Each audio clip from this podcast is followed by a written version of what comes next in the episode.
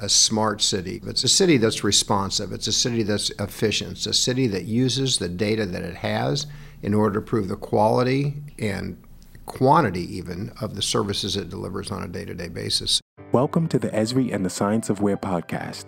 I'm Amin Rahman Shariki, Esri Urban Analytics Lead, and I'll be your host for today. You just heard author and former deputy mayor of New York City, Stephen Goldsmith, define smart cities as responsive and efficient stewards of their data. Following the lead of retail innovators, city leaders are increasingly looking to data driven insights and location intelligence to engage with their constituents and serve them better. Here, Esri CMO Mariana Cantor explore how executives seeking to modernize their cities are taking a page from the playbooks of private sector companies like Amazon. Stephen, good morning and thank you for being here with us today. It's good to be here. Thanks so much. Well, we're here because you just published a new book called The New Operating System The Power of Open, Collaborative, and Distributed Governance. And we would like to understand the compelling case you make for transformation in government. So I'd like to start by asking you what prompted you to write this book? Uh, was there a moment in time, a crucial conversation you had? What was the genesis? Well, I've been working in local government either as an official in local government or teaching local government officials for a quarter of a century. And I've never seen as much opportunity for change in that period of time as today. And I run a program at Harvard on innovations in American government, and we give prizes to innovations. But more and more, I notice that the, the big disruptive, transformative innovations involve workarounds of the regular government process. We were able to get around this rule, we were able to get around this program, we were able to apply technology through a pilot. I just began to realize what we have is exciting set of new tools and a really, really old operating system for government. So, would you say there's some systemic barriers in the way that the government is structured today that's preventing that that, that change and that evolution? Right. So, the whole approach of government is is really it fits perfectly for 1910. I mean, so we've got a system that's based on hierarchies and command and control and vertical agencies and people telling other people what to do. And we have a definition of a, of, of a public employee that is one who is compliant, who follows the rules. So we've removed the discretion of our public employees, right? People go into public service because they're committed to the public, and then they do these really small, narrow routines. And so this whole form of government, the procurement side of it, the HR side of it, the job classification side of it, the rural compliance side of it, is all inconsistent with a distributed platform of government that allows workers to see great information that they need, solve problems in front of them, and, and have a sense of accomplishment about it. So it was that observation about the mismatch that led me to write the book.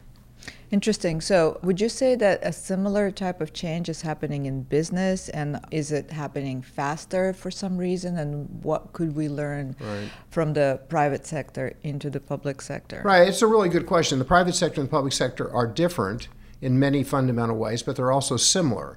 So, the, the private sector is driven to deploy technologies more quickly through competitive pressures. And in, in the public sector, uh, change is more complicated, right? Uh, kudos go to the public sector leader who gets something done in terms of, of bold change. It's actually harder, I think, than it is in the private sector. But what we learn from the private sector is that we have these distributed networks. We have technologies that would allow us to listen to our customers better and be more responsive to our customers. We have technologies that allow the the, the retail store clerk on the floor or the one filling the Amazon order to be much more responsive. And so, what we can learn from the private sector is we can actually make our citizens trust us more by using those tools. And the other thing that's, of course, clear to everybody who's in local or state government is that um, if you try and you fail in the private sector, it, you know, there's expected to be some number of failures for every success. The public sector is much less tolerant of failure, even when well intentioned. You know, in the private sector, the driving force for this change is obviously the introduction of very powerful technologies, but from the market side, it's the consumer and the desire from the perspective of the business to build intimacy with that consumer through personalization and better, greater service and so on. What are some of the drivers on the government side? Well, that should be one. I mean, you've, you've articulated nicely what should be a, a, a fundamental driver. We're going to organize government around the needs of our users, to wit, the residents. That seems pretty straightforward, but we're not. We organize government around the needs of our bureaucrats. I don't even mean bureaucrats in a pejorative sense. I mean bureaucrats in the sense of this is our bureaucracy. Our definition of efficiency is making our bureaucracy operate more efficiently. Right? No retail uh, company would organize around the concept that the goal is to make us more efficient uh, rather than make us more responsive. So we, we can learn from that as well. And so personalization is one of those things. Uh, predictive analytics is another thing. Why do we wait until something breaks and somebody calls in to complain? Why can't we figure out where what's going to go wrong before it happens and then fix it. So there's there's data analytics, there's social networks, there's uh, personalization. All of those tools uh, could lead to an Amazoning of government if we just allow it to. I love that Amazoning of government. So, would you define for us what is this new operating system? Um, we can think about it in, in several ways. One is it's centered around UX, right? The user experience of the resident or citizen. How do we organize around that? And then we've also defined that as the UX needs to support the field worker in government, right? So, so if we think about improving responsiveness, then we would care about the user experience of the resident. We'd also care about the user experience of the public employee who's interacting with that. Let's call that the retail connection of government, right? And so, how do we deliver the a user experience to our field workers, whether they be caseworkers or homeless workers or police officers or whatever, that allows them to solve that problem. So that's the UX piece. Another piece is called acting in time, right? You know, red tape. What is red tape? Red tape is, uh, I don't know, from you know, almost a century ago, it was, it was, tape used to wrap up pieces of paper. That's red tape. We, we shouldn't even have pieces of paper. We just should have digits, right? And the digits allow us to do things in real time, right? Act in real time get IoT sensor information, react it in, in, real time, issue regulations and permits in real time because multiple agencies can work on the same matter at the same time using evidence. So we have a acting in time, we have a user experience, and we have then also this uh, the ecosystem that supports it, the procurement rules, the HR rules, and the like. If, if we change all of those, we'll unlock the power of the new technologies. And obviously, the, the other piece of that is allowing government to operate horizontally, right? And that's where kind of mapping tools and visualization and spatial activities become particularly important because government needs to operate around a geographic place as well as around a person, right? It, it, needs to it needs to understand all of the things it's doing at 10th and Main, not on an agency basis, but on a geographic basis. Speaking of unlocking the power of new technology, it, it all starts with data, and uh, data shows up uh, a lot in your book. Uh, and you point out and emphasize a, a, few important ideas around, and you mentioned some of them collaboration, speed, and trust. Would you talk more about that? Paper systems slow down action because they make a decision dependent on a person in one agency passing a piece of paper up the line or over. So when we move to digital systems, we take time out of decision making. We also improve decision making because people can work on things at the same time. The way we then can collaborate is around these digital tools that are platforms. We live in a, a social networked world where all of our conversations are social conversations and, and value and problems are solved from that social conversation. Collaboration means we now have platforms if government thinks of itself as a platform, it allows its employees to see peripherally across the agencies, and it allows communities to participate as well. We have those tools. So collaboration and speed go hand in hand with the digital change from to government.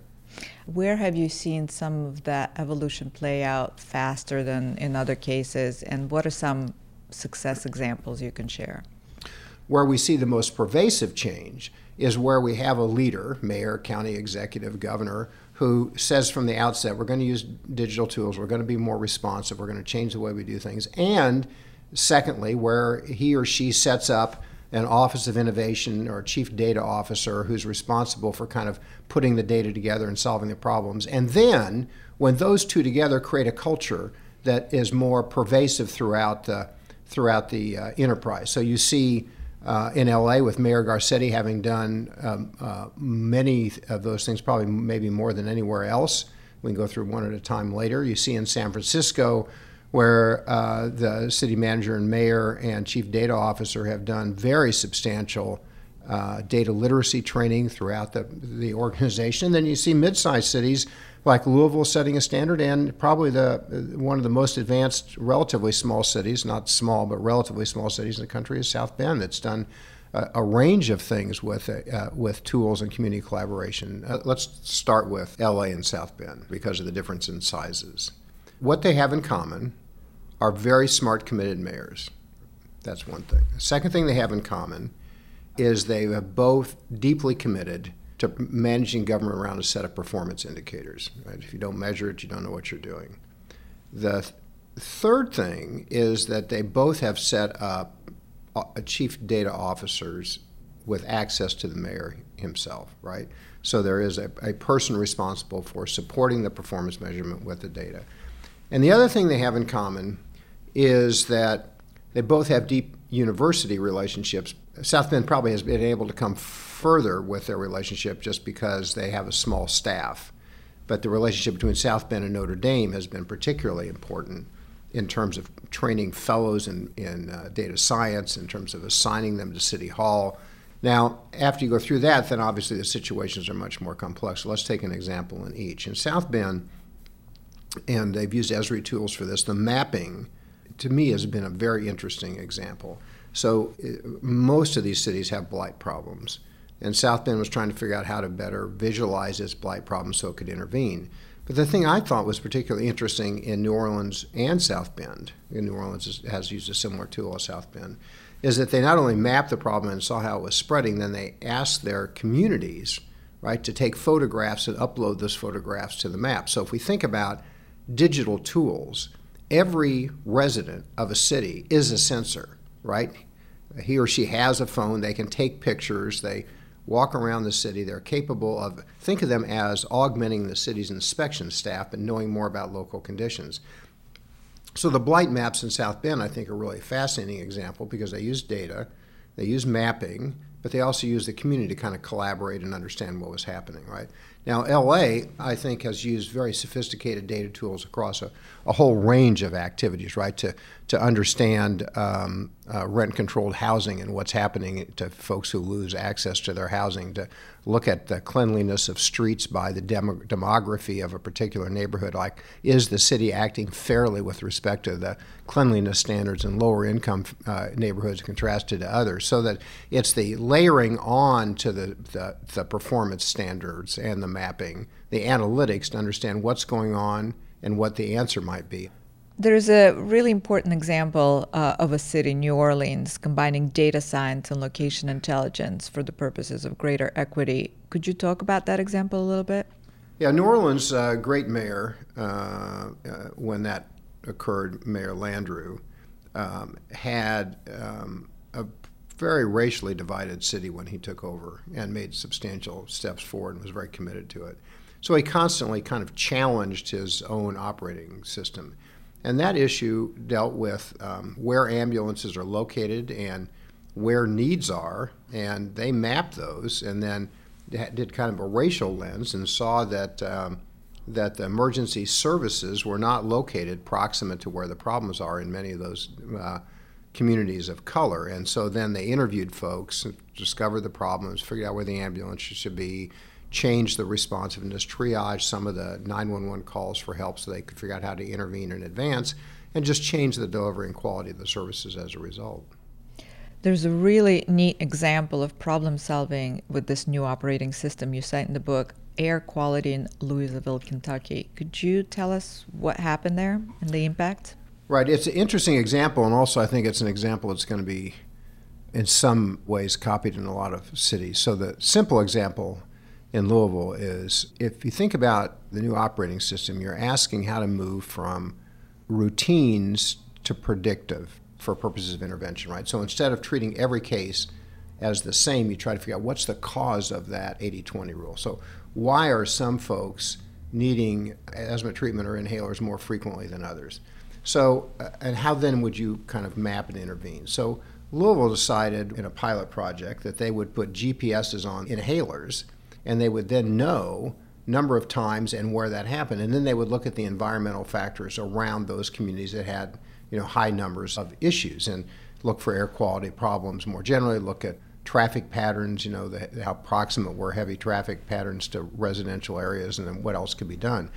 Chicago has a, a array of things, very expensive air sensors it's put out. I, I can see five years from now, with the price of sensors dropping and more ubiquity in the placement of those sensors, that we'll be able to determine a number of other health outcomes, which is another example of kind of mapping at its best. Imagine if a community could actually see its air quality compared to other air quality uh, uh, communities in real time, and then you and then health experts then could figure out whether that's driving certain sort of environmental conditions in that neighborhood. This is how we would take the IoT network, the predictive analytics network, and change the way government works. Now, that's not all happening anywhere now, but I think the Louisville example is kind of the tip of the iceberg. I want to talk a little bit about the term smart cities.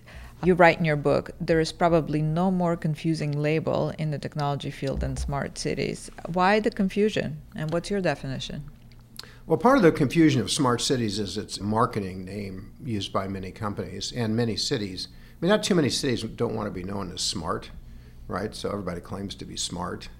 So it, it's got to the point where it doesn't mean very much. And I don't know that we really need a precise definition, but for me, a city becomes a smart city, or as the Data Smart site says, it's a city that's responsive, it's a city that's efficient, it's a city that uses the data that it has in order to prove the quality and quantity, even, of the services it delivers on a day to day basis. So it's a pervasive attitude about the use of data, IoT, data mining, and data analytics to improve the quality and responsiveness of government.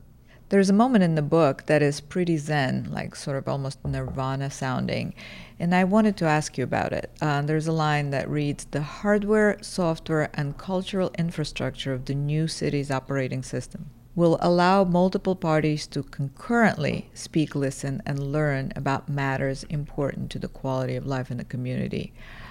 Is this possible? Okay, look, I've been a district attorney, a mayor, and a deputy mayor, and no one has ever accused me of being Zen like. So I'm not sure about the question here. I think I have to push back a little bit. So I never thought of myself like that. Is it possible? Yes. So let's characterize the average community meeting, right?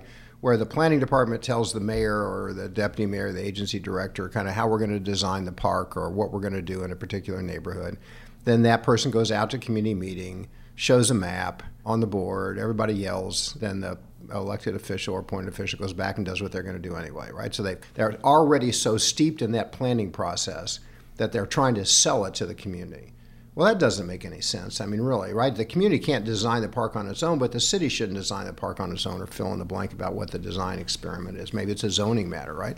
So now we have collaborative tools, right? I mean, I saw uh, from in Philadelphia with an Esri tool, I believe, a 3D augmented reality of a planning decision about the massing and permitting of a building, right? So you could actually look with 3D tools and you could see the potential sizes of the building. You could see what the shadows were on June 11th at 3 p.m. or whatever other day, right? So we have an educated conversation and then people give their opinions and they don't give their opinions in a bilateral way they have a social conversation a person says this another person says this so we can have these kind of concurrent asynchronous conversations where people learn from each other and then then you harvest that and it informs the decision people have participated and the result is better and it may be a little zen like but i think it's possible.